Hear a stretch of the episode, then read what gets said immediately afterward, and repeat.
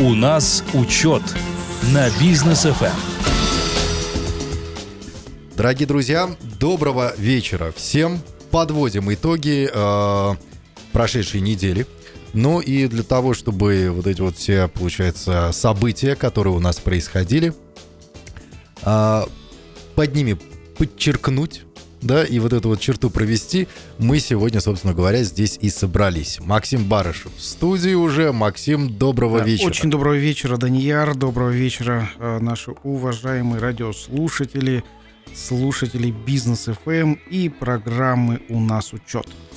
Так, а, ну, наверное, самое первое, да, самая громкая новость. э, Все алматинцы, а, ну, я не знаю, кто-то ликовал, кто-то, наверное, наоборот. Кто-то Да. петицию даже запускал. Кто-то петицию уже запустил, да. Новый Аким у нас. Новый Аким города Алматы, самого крупного мегаполиса страны, Ербулат Досаев.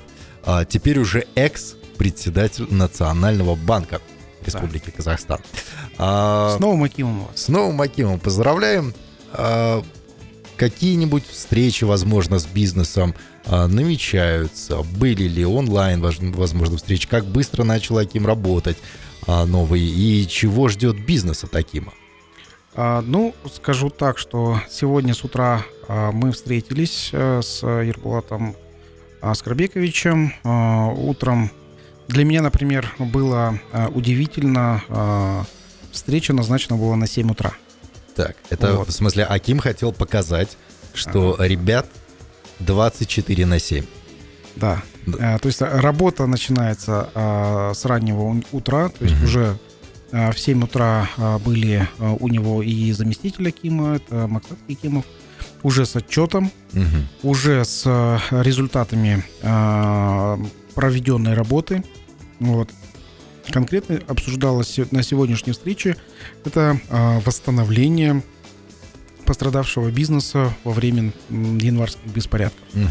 Вот. а, Было высказано, ну, там несколько предложений и пожеланий, а, в частности, ускорение а, возобновления бизнеса и увеличение количества финансирования. Мгм. Вот. Собственно, обсудили финансирование как из государственного бюджета, так и из фонда, вот, в том числе из фонда Кушемис Берликте, для того, чтобы предприниматели получили день, деньги как можно скорее. Мгм. Ну, проблема э, вызвана тем, что на прошлой неделе э, со всеми предпринимателями про- провели уже встречи, уже предприниматели э, готовы, э, уже все полностью загрузили м, свои документы для восстановления на Инфо Казахстан, готовы уже, ну, собственно, принимать деньги и э, начать восстановительные работы. Но э, на текущий момент порядка э, меньше 20 человек всего э, получили ну, свои деньги. Меньше 20 предпринимателей, да? Меньше 20 Мгм. предпринимателей, да. И э, эту работу необходимо э, ускорить и как можно быстрее сделать. Это вот мы как э, Национальная палата предпринимателей тоже э, пытаемся ускорить э, Мгм. работу, но за это отвечает сейчас у нас э, наш городской акимат. Мгм, понятно. А, ожидания, получается, от Акима. То есть многие горожане, алматинцы говорили, нам нужен здесь хороший хозяйственник, да, для вот того, чтобы инфраструктуру налаживать, чтобы школы, больницы строили, чтобы отопление вовремя давали, вода чистая была, газ, свет, чтобы все это бы- и дороги, чтобы чистые были а, от снега и от пыли. Вот. э, Ставят нам человека, который очень хорошо разбива- разбирается в экономике и в финансах. Я не знаю, он как вот с хозяйственной частью, да, но для бизнеса, наверное, лучше, если человек разбирается в цифрах и понимает, как эти цифры работают. Досаев, ну, как глава Нацбанка, ну, наверное, практически лучше всех с этими цифрами дружит. Да? Вот сейчас, хорошо, э, ну, для бизнеса тоже и инфраструктура также важна. Конечно, это са- самое главное, самое важное. Э, Вот, а, то есть сейчас, на данный момент, бизнес чего хочет от Акима нового, и как должен развиваться вообще и сам город, и э, именно сама бизнес-составляющая. Ну, бизнесмены, во-первых, хотят предсказуемости, хотят твердых решений, понятных решений, Вот. И, э, конечно, вот все, что вы сказали, и чистый город, и э, коммуникации и так далее, это, конечно же, необходимо. А, но сейчас вот пер, первая самая первоочередная а, задача это а, возобновление а, пострадавшего бизнеса и а, сделать так, чтобы бизнес а, Алматы, как самого а, крупного города, как а, даже алматинской агломерации, а, как можно быстрее пришел а, в себя а, после двухлетнего шока вот, э, и а, ну, уже вот а, январских событий. Действительно, сейчас вот ну, сегодня переговорили с Аскарбековичем. А, Я думаю, что сейчас будет ну, такие позитивные изменения все-таки, которые давно ждали предприниматели, давно предприниматели готовы. И сейчас именно а, вот 24 на 7 а, режим э, работы, это, конечно же, хорошо, вот, но а, я бы сказал, что э, режим работы должен быть результативным. То есть не нужно работать 24 на 7, нужно работать результативно. И а, также вот скажу, что Аким, да, это глава города, вот, но все-таки администрация вся, весь Акимат, включая Акимов, замакимов районов, включая начальников управления, включая каждого сотрудника Акимата, должен работать, как я это вижу, на благо а, общества и на благо в том числе предпринимателей. То есть не один Аким должен Мгм. работать, а вся а, команда Акимата должна работать а, над а, развитием нашего города. Вот. И м, расскажу историю. А, Это город а, Казань. А, Там есть такая, в центре города есть вывеска. А, Казань любит вас.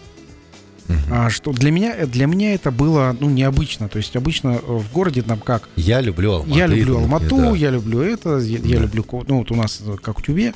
Мгм. Вот, и для меня это было странно. Я когда спрашивал у жителей обычных, которые, вот, к которым я в гости ездил, к друзьям, я говорю, а почему э, Казань, Казань любит вас? Вот Мгм. один, э, вот мой друг, он депутат. Вот, он говорит, мы поменяли не просто вывеску названия, а мы поменяли логику э, отношения к жителям. М. То есть не жители любят город, а город любит жителей. И Мгм. город любит тех, кто а, приезжает. То есть и жителей, и туристов, и всех, кто в этом городе находится. И а, изменив эту вывеску, а, это, это было как а, последний этап изменения сознания а, сотрудников, а, ну там мэрии, здесь вот я думаю, что это будет Акима. То есть если измен- изменить сознание сотрудников, а, то что Алмата любит жителей, Мгм. то есть это каждый сотрудник Акимата, каждый сотрудник департамента внутренних дел, каждый сотрудник а, там, налоговой даже службы, там, вот, департамента госдоходов. Если отношения сделать, повернуть вот, вот э, на 180 градусов, Мгм. вот, и э, Алмата будет любить своих жителей, то есть каждый сотрудник э, и госчиновник будет любить жи- жителей и будет с заботой э, работать, то я думаю, что здесь э, город Алматы будет один из лучших в мире. И я думаю, что вот сейчас э, именно ожидание э, от нового Акима именно такое, чтобы развернуть эм, ситуацию прям на 180 градусов и настроить всех сотрудников, которые, э, от которых зависит жизнь алматинцев, именно настроить на э, хорошие, чистые взаимоотношения с гражданами нашего города. То есть Алмата любит своих жителей. Так, окей, хорошо. Будем надеяться, что так оно и будет, потому что, наверное, один из самых главных показателей любви э, госструктур к э, людям это ну, отношение сотрудников э, в ЦОНах, Да, Да? да. в центрах обслуживания населения. Ну, там как-то я лично ни разу не почувствовал на себе не то что любви, даже симпатии какой-то. Надеюсь, теперь, заходя туда, мне, ну, если даже хотя бы улыбаться не будут, то, возможно, э, дерзить. Это хорошо, Хотя что вы еще не, заход- не- не заходили в наши больницы.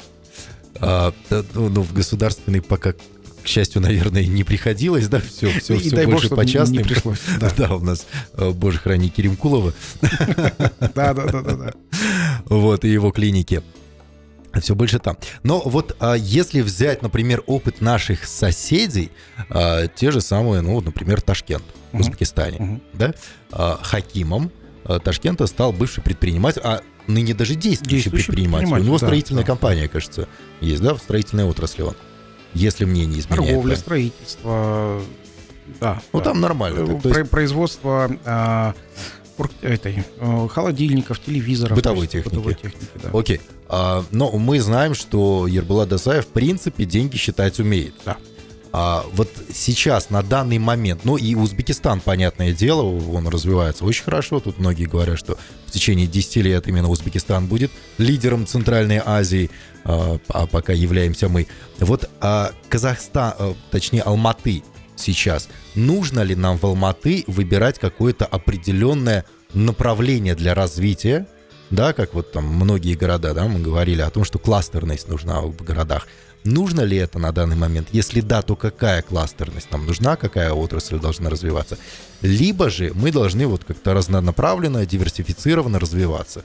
Ну, в Алмате нужно понимать, а, в чем а, алматинская уникальность и а, развивать, конечно же, полностью все направления необходимо, но что, на мой взгляд, может развиться наиболее сильно. Например, сельское хозяйство в Алмате. Как ни странно, но в Алмате сельское хозяйство, оно недооценено. А, Дело в том, что в Алмате и в алматинской агломерации а, около 3 миллионов 200 тысяч а, человек. Каждый человек, он постоянно кушает. Вот, кушает в основном продукцию сельского хозяйства. Это и свежее мясо, это и Молочка овощи, вся. фрукты, молочка, все вот это, это потребляется постоянно. Если вы обратите внимание, то у нас свежее мясо, да, понятно, что оно из а, Алматинской области, но если мы посмотрим на а, те же самые помидоры, если мы посмотрим на а, молочку, а, которая упак- упакована в тетрапаке, то, а, скорее всего, вы увидите, что эти продукты завезены а, как минимум из соседних государств. Мгм. Соответственно, если эти продукты не местного производства, пожалуйста, для а, производителей, которые будут строить здесь а, свои заводы в а, Алмате и в, в алматинской агломерации, это большой рынок сбыта. То есть с минимальным логистическим плечом а, большой рынок сбыта, большой, большой и сразу большие потребители. Вот, то есть здесь сельское хозяйство развивать прям обязательно.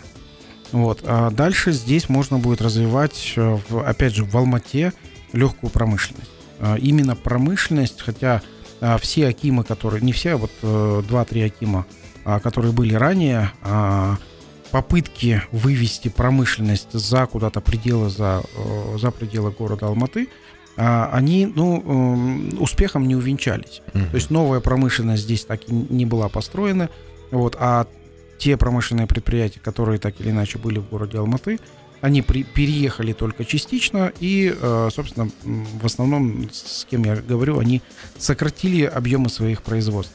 Соответственно, у нового Акима будет такая задача, как развивать легкую промышленность. Ну, мы помним фабрики, которые в Алматы находились, да, за, ну, заводы, наверное, за городом где-то находились. А, более-менее у нас есть заводы по пищевой промышленности в Алматы, прям в черте города. Вот, а остальное все текстиль, э, сантваянс и фарфор и так далее. И даже в Копчегае, кажется, нет сейчас. Ну, уже нету. И э, текстиля точно нету, санфая фарфор тоже нет.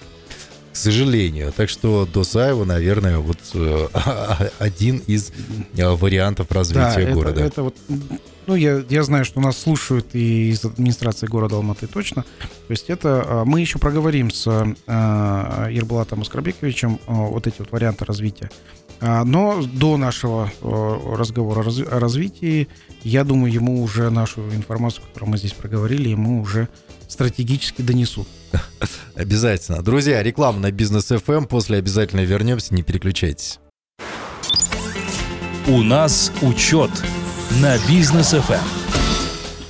Продолжаем, дорогие друзья, э, обсуждение тем, которые нас более очень сильно волнуют. Ну и вот по поводу Акима и нового э, в Алматы, и от- по поводу того, что бизнес ждет от Акима, мы уже поговорили. А теперь хочется поговорить в общем о развитии отраслей в Казахстане. да?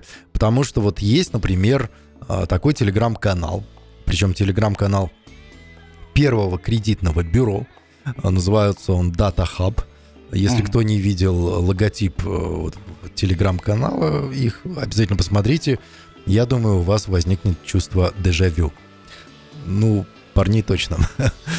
Так, э, так вот, там аналитики э, посмотрели, что же, вот как сейчас развиваются отрасли в Казахстане, и э, сказали, что инвестиции в сельскохозяйственную отрасль в Казахстане в прошлом году, например, ощутимо выросли.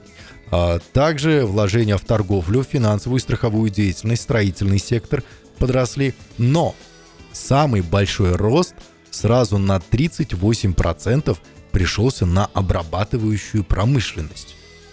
Угу. Вот здесь вот у Максима вроде как возникли вопросы. А как это так? 38% обрабатывающая промышленность. Это что получается?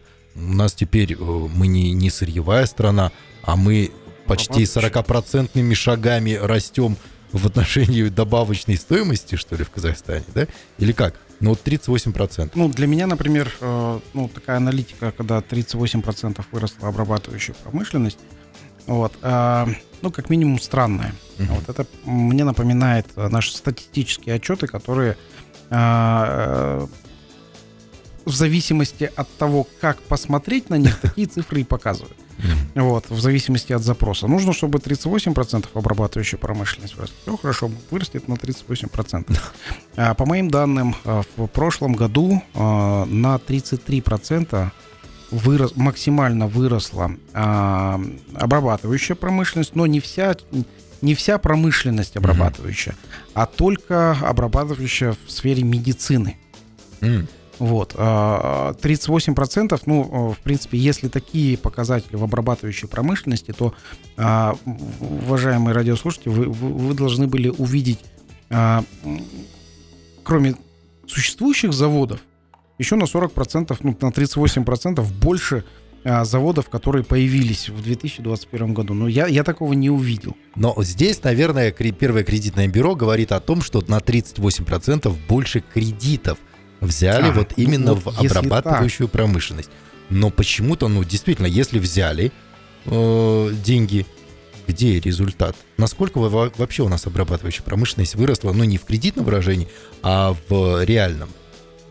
В товарном, Если. Вот, кстати, вот э, опять же, а, когда мы говорим про а, выросла доля кредитов, угу. это не значит, что выросла а, сама промышленность. Если выросли, ну, долги, вот, это значит, что просто, это просто значит, что выросли долги.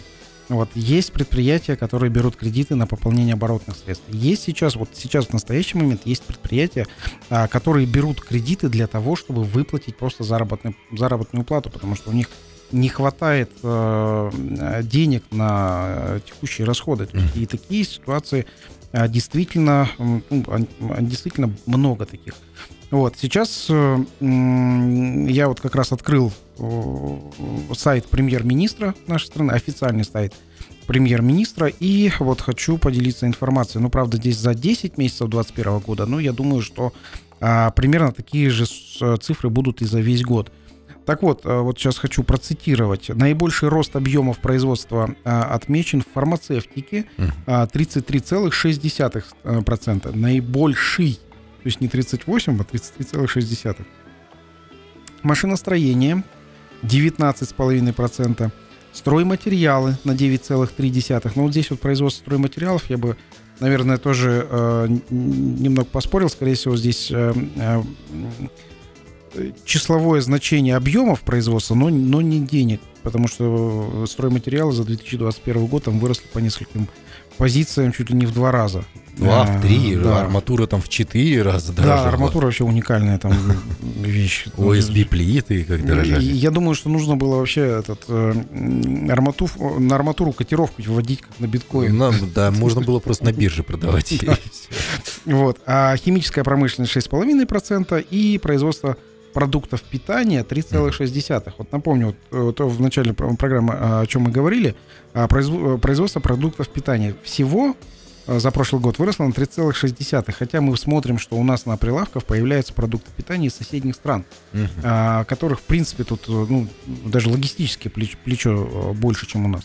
Вот. Что это означает? Это означает то, что у нас бизнесмены не открывают новые производства продуктов питания. То есть 3,6 а, процента а, это ну, критически ма- маленькая, а, маленький рост на а, город Алмату и на, тем более на всю нашу страну. Мгм.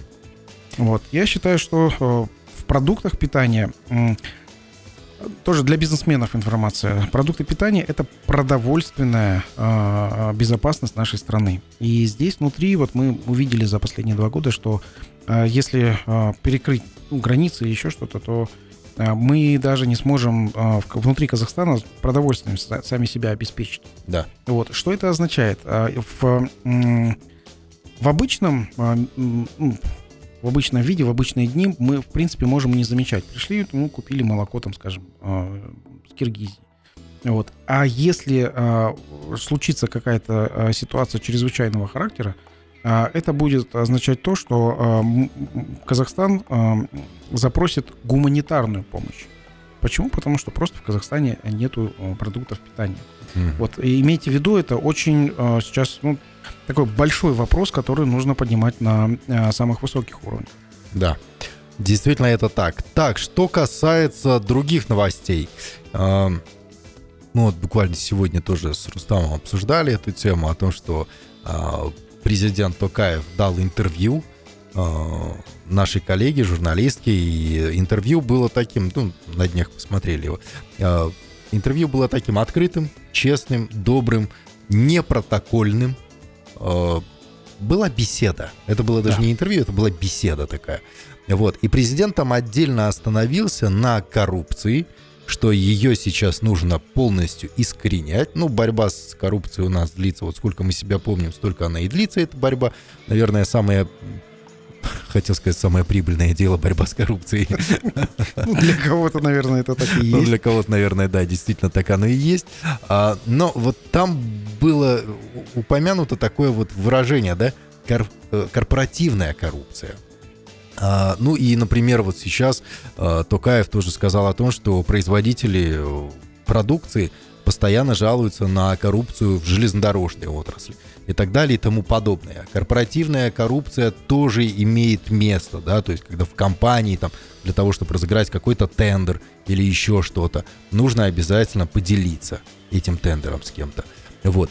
Насколько сегодня действительно для бизнеса актуальна вот эта вот тема искоренения коррупции? Потому что для многих предпринимателей, ну, казалось бы, а, ну, дал немножко и получил очень быстро разрешение. Чуть-чуть дал и получил там тендер, да, то есть это уже не коррупция, а для наших предпринимателей, для многих, это составляющая бизнеса стала. Да, и эти все расходы, они уже закладываются в э, издержки различные. Да, ну, ра- раз мы э, поднимаем вопросы э, о коррупции с э, сейчас радиостанцией, ну, и тем более кор- корпоративных, э, корпоративной коррупции, хочу поделиться своим мнением. Это мнение ну, персонально мое. А, И а, скажу следующее. Корпоративная коррупция, как вот как, как факт корпоративной коррупции, а, такой, к сожалению, ну, присутствует не только в нашей стране, но и во многих других странах, где а, даются определенные там, при- привилегии, преимущества при а, закупках. Вот. Как а, маскируется а, корпоративная коррупция? Это сейчас э, хочу поделиться с- своим а, опытом без, без названия компаний, Мгм. а, как все происходит. А, Я хочу поделиться с руководителями, с первыми лицами, CEO и владельцами компаний, а, крупных компаний, потому что в средних и мелких компаниях а, в основном ну, корпоративной коррупции такой, ну, как, как вида просто не существует, потому что там а, предпри- сам предприниматель, а, сам а, он же является первым лицом, он же является руководителем, Да. и основные моменты закупок решает сам предприниматель. Вот. В больших корпоративных структурах а, есть такие менеджеры по закупкам, которые, собственно, и организуют закупки. Мгм. А, организу- ну, цель этого менеджера по закупкам найти на- самое, самое дешево, самое качественно и взять э, эту продукцию в компанию. Что на деле делается? А, Менеджер по закупкам а, находит не самое дешево, не самое качественно, но а, с какими-то друзьями, с ке- с кем он общается, собственно, и за это они, как минимум, друзья там проставляют, ну, таким чисто таким обывательским Да. языком, там накрывают э, стол, там, благодарят за э, закупки. В, это, в хорошем случае, в плохом случае делают определенные там действия в виде отката, допустим, 10 компьютеров ты на компанию покупаешь, 11 компьютер тебе в подарок на твоему сыну. Тебе в подарок. Да, тебе в подарок. Вот. И э, действительно происходит именно так. Вот. А что делать в больших компаниях? В больших компаниях э, нанимают еще человека. Это вот мы говорим про коррупцию только вот в крупных компаниях, в корпоративном секторе. Нанимается специалист, который контролирует закупщика. Мгм. Вот, специалист, который смотрит все э, тендеры, проверяет там цену, действительно ценообразование правильно, как закупщик сделал. А, что происходит? Уже дв- две единицы, один закупщик, другой проверяющий, вот, э, который э, смотрит, все, ли- все ли правильно закупил. Вот. а, м, буквально через 2-3 месяца после этого а, происходит сговор. Мгм. Закупщик говорит, я здесь так работал, смотри, какая штука. А теперь мы будем э, делать не э, э, 10 компьютеров, а 11 мне, а давай мы сейчас попробуем еще пробить тех. И ты, ты шефу скажи, что тут подорожало а, э, наблюдателю. Вот. А говорю, еще тех теперь э, начинает двигать по цене. 10 компьютеров покупаем, один тебе, один мне. Вот. И вот эта вот корпоративная структура, вот она прям, она не то что э, убыточная, то есть она, она а, ведет э, в компанию к огромным убыткам и потерям. То есть или, или же это недополучение прибыли. Мгм. Вот. И получается вот э, такое в корпоративных структурах есть э, компании у нас в Казахстане, которые делают эм, прям большие структуры, которые проверяют проверяющих, которые проверяют проверяющих, тех, которые э, м, осуществляют закупки. То есть там целая структура У службы безопасности, СБ там ну, работает да, и они так далее. называются это вот так вот хорошо служба безопасности, вот, где все друг, все друг про друга знают, на всякий случай все, все друг другом делятся. Все. Кто Мгм. теряет? Теряет предприниматель, когда он содержит эту службу безопасности, а он эм, сам не вникает, вот, на этом он теряет, э, собственно, свою маржинальность, свою прибыльность. Вот. э, Ну и опыт. Опыт предпринимателя по а, основным закупкам, по основным моментам а, проверяйте сами. Это дешевле, по времени много этого не занимает. И при наличии интернета а, вы можете проверить любую закупку самостоятельно, ну, буквально там за какие-то там полчаса. А, Это я к чему? То есть насколько ценно время? Действительно ли вам необходим штат э, проверятелей и закупщиков, если вы можете самостоятельно проверить? И э, здесь вот мой, мой совет предпринимателям, а, как я это делаю. Например, когда у нас вот э, закупки по а, ноутбукам, мы обычно закупаем на весь отдел там 50-70 ноутбуков. Вот. Я смотрю са- сам, мне приносят три предложения от трех разных компаний. Вот. И я уже смотрю сам по интернету, действительно ли есть. Если и обратите внимание, сейчас очень очень важно, если а, это три предложения стандартные, а, как в прайсе а, в интернете, а, скорее всего, э, закупщик не получил очень хорошую цену. А, По компьютерам я сразу скажу, что 5-7% ниже, чем стандартный прайс, это норма. А даже можно получить 10% скидку от стандартного прайса на а, за- ну, заранее купленные до там, 50 э, ноутбуков. 10% э, ниже рынка это нормально, это стандартно. Так что имейте в виду, э, пользуйтесь вот э, такими лайфхаками э, и сами проверяйте закупки. Ни в коем случае не ленитесь. Действительно, это важно, потому что, ну, мне лично э, знакомы такие случаи, когда руководитель компании просто ему было, наверное, некогда проверить, да, какие-то закупки. И просто люди, которые занимались э, тендерами и так далее, менеджеры, они накручивали там не то что 10, 20, 30 процентов, они в несколько раз дороже делали тот или иной товар, расплачивалась потом компания. Так, э, у нас еще есть что с вами обсудить, дорогие друзья. После рекламы встретимся. И не забывайте, что у нас сегодня обязательно будет по традиции лайфхак от Максима Баршева. Послушайте в конце программы. У нас учет на бизнес ФМ. Ну, а мы с вами, дорогие друзья, продолжаем. И продолжаем э, мы обсуждать все те темы, которые вот э, на данный момент интересуют и бизнес, и э, все, что касается развития Казахстана, в частности города Алматы. Вот обсудили мы нового э, Акима Ербулата Аскарбековича Досаева с Максимом Баршевым. Так, и вот буквально только что я открыл наших коллег э, Тенгри. Э, говорят они о повышении ставок утиль сбора. То есть и так были высокие. И тут э, вроде как министр прокомментировал вот что будет с утильсбором. Внимание, сделайте приемники погромче. Тут говорят о, о повышении ставок утильсбора. Да, но в пресс-службе Министерства экологии, геологии и природных ресурсов прокомментировали все-таки вот это опубликованное в средствах массовой информации сообщение о возможном повышении. А вот. Ну и накануне ряд СМИ, мы, кстати, не, вроде не давали эту информацию, вот, но там привели слова э, Серикали Брикешева, связанные э, им, как отмечалось в ходе онлайн-встречи по обсуждению тарифов на утилизационный сбор. И он тогда сказал следующее. В каких-то моментах, я так думаю, что ставки утилизационного платежа могут быть даже выше действующих тарифов. Да.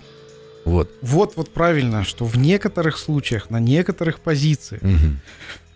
Что это значит? Это, это как? Это автомобиль еще дороже станут? Не автомобили. Ну нет, конечно же, не автомобили. Это будет э, по определенным позициям, не автомобильным позициям, и эти позиции не должны затрагивать там определенные, ну там социальные слои а, населения. Вот я а, считаю, что а, утилизационный сбор по позициям, которые здесь производятся внутри Казахстана, для поддержки а, нашего производства внутри Казахстана, вот. Я думаю, что по некоторым позициям утилизационный сбор это в принципе неплохо.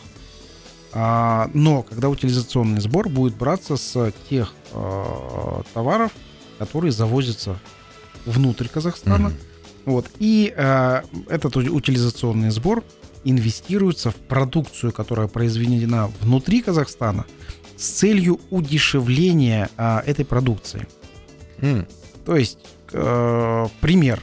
А если мы покупаем там полиэтилен, ну, полиэтилен из-за границы, вот, он должен стоить там определенную стоимость.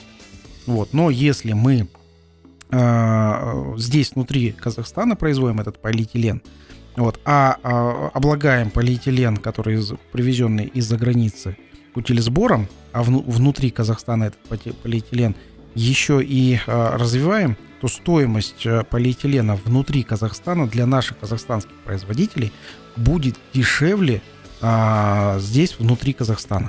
То есть их э, можно будет здесь купить дешевле, чем среднерыночная по миру. Как результат этого mm-hmm. всего а, будет дешевле себестоимость а, продукции, которая а, произведена из этого полиэтилена или упакована в этот полиэтилен. Соответственно, здесь казахстанская продукция будет в более выгодном а, положении, чем а, другая продукция зарубежная. Но пока на данный момент к нам приезжали как-то на эфир еще в позапрошлом году а, предприниматели из северного, из северного Казахстана, если мне не изменяет память, из Кустаная. Они были упаковщиками. Вот у них была вот да. эта упаковочная да, пленка. Да, да. Вот. Обсуждали с ними. И они говорили о том, что казахстанская пленка в Узбекистане облагается пошлинами. Причем узбекская пленка в Казахстане почему-то спокойно проходит. И узбеки делают эту пленку дешевле. И поэтому наши э, предприятия пользуются узбекской пленкой. А нашу, говорит, ну, именно отечественную, куда, э, где ее использовать. Да, вот то, о чем сейчас говорит э, Максим, это как раз-таки да, то самое повышение конкурентоспособности отечественной продукции – благодаря вот этому утильсбору. Но, напомню, утильсбор — это не только автомобили, это еще и упаковка, да, это электронное, электрическое там, оборудование, автокомпоненты там, и так далее. Да, вот Министерство экологии тоже об этом говорили. Вот. То есть пока э, со ставками утильсбора и так далее еще ничего не решено, но это не значит, что автомобили у нас в Казахстане станут вдруг сразу же дороже. Да, именно так. То есть э, что сейчас на, а, обсуждается утилизбор на автомобили а, и его хорошее снижение а, утилизационного сбора. Вот, и обсуждается такой механизм. Вот, а, то, что м, я говорил уже с эфира Бизнес ФМ, а, что именно а, можно будет сделать с утилизационным сбором. Mm. Когда вы продаете свою старенькую машину за пределы Республики Казахстан, то есть, соответственно, ее здесь утилизировать не нужно. И э, в этом случае, если вы продаете за пределы Республики Казахстан, вам этот утилизационный сбор возвращается угу. э, в виде, ну, или же реальных денег, или же какой, какого-то ваучера на а, приобретение нового автомобиля. Вот, соответственно, если вот такая вот норма будет работать, то э, автомобили, э, которые ну, старые, вот, они будут вывезены за пределы Республики Казахстан, и э, тем самым был, будет обновлен э, парк э, автомобилей, то есть будет более новые автомобили. И ставка утилизационного сбора должна э, возвращаться не по минимальной стоимости, а утилизационный сбор полной ставки. То есть, э, например, если утилизационный сбор на везенную машину стоит 1 миллион тенге, то на вывезенную машину также вам э, должны дать этот 1 миллион тенге. Не, э, и сумма не меньше, чем 1 миллион тенге, mm-hmm. чем э, сумма утилизационного сбора.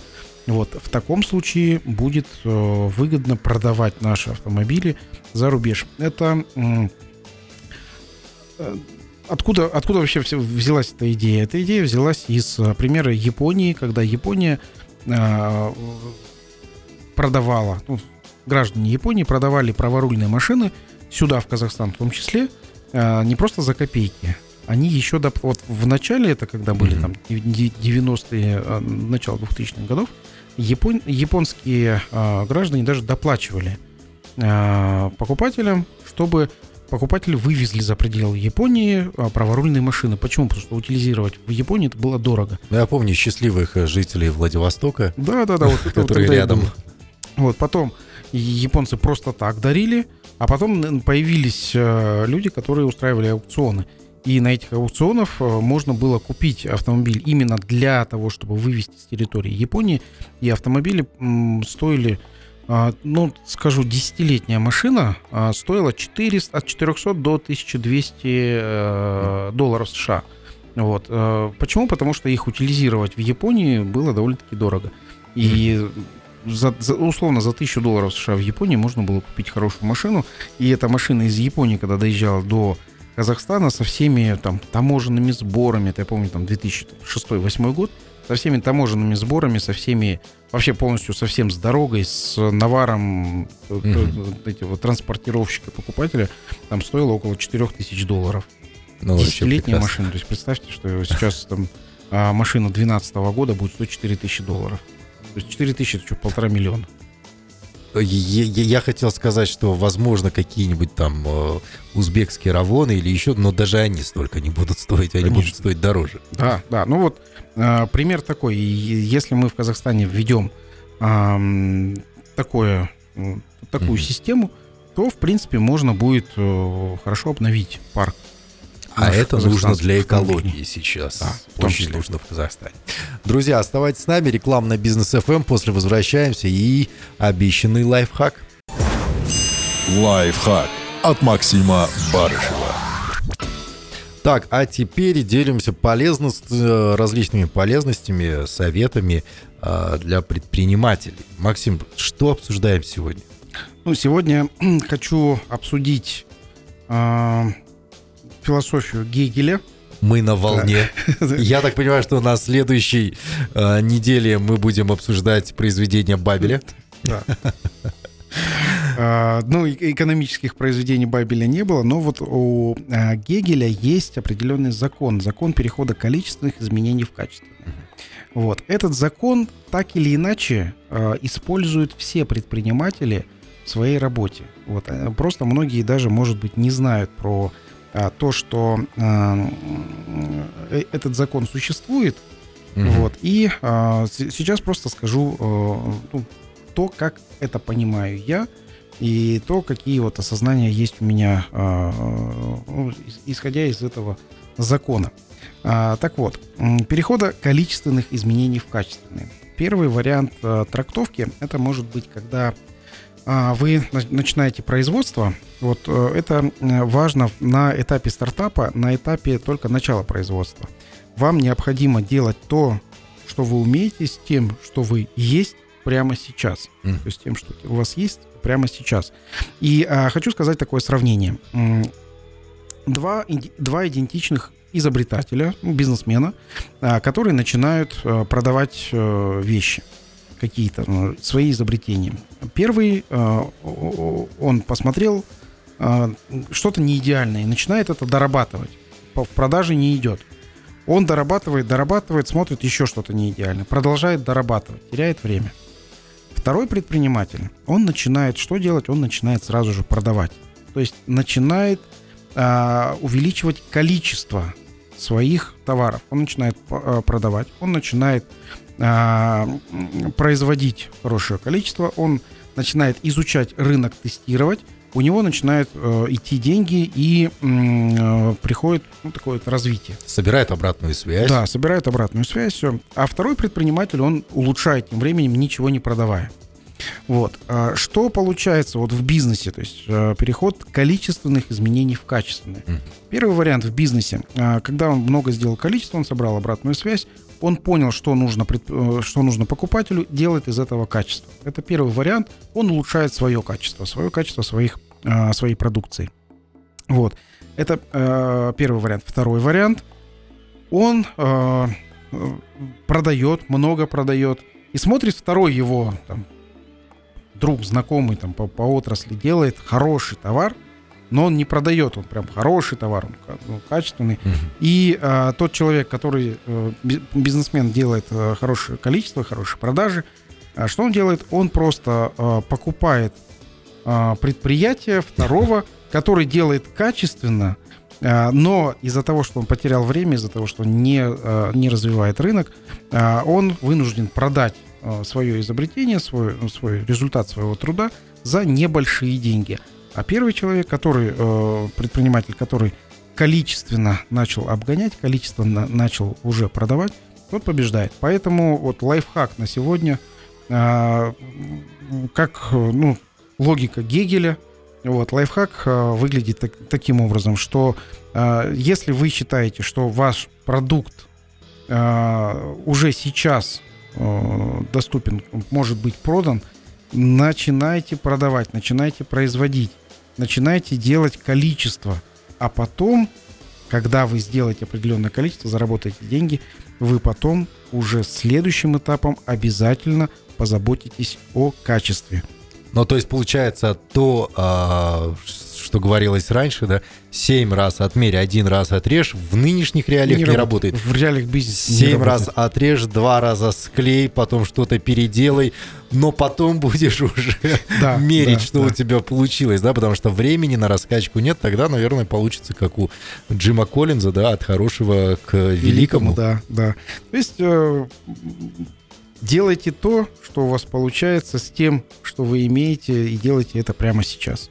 Вот такой вот лайфхак, друзья, сегодня вечером от Максима Барышева. Я надеюсь, многие наконец такие а, встанут и начнут делать то, что у них хоть как-то получается и за что хоть какие-то, но деньги платятся, да. А, и тогда со временем получится сделать что-то дорогое, красивое и зарабатывать на этом большие деньги. Да, именно так. Спасибо большое, Максим. Мы будем ждать следующей недели, потому что во вторник можно будет уже обсудить, ну, с подвышки нового Акима, да, то есть как он все-таки принял город и как он будет его развивать. Я очень надеюсь, что вы встретитесь с Акимом за эту неделю не один раз. Да, завтра у нас э, встреча в 10 утра. А уже в 10 утра. Да. Окей, хорошо. А, Будем ждать следующего вторника. Максим, спасибо большое и хорошего вечера вам и всем нашим, нашим слушателям. Да, Даниэль, спасибо большое за эфир. Уважаемые радиослушатели, отличного вечера и продолжения трудовой недели. Всем пока. Пока.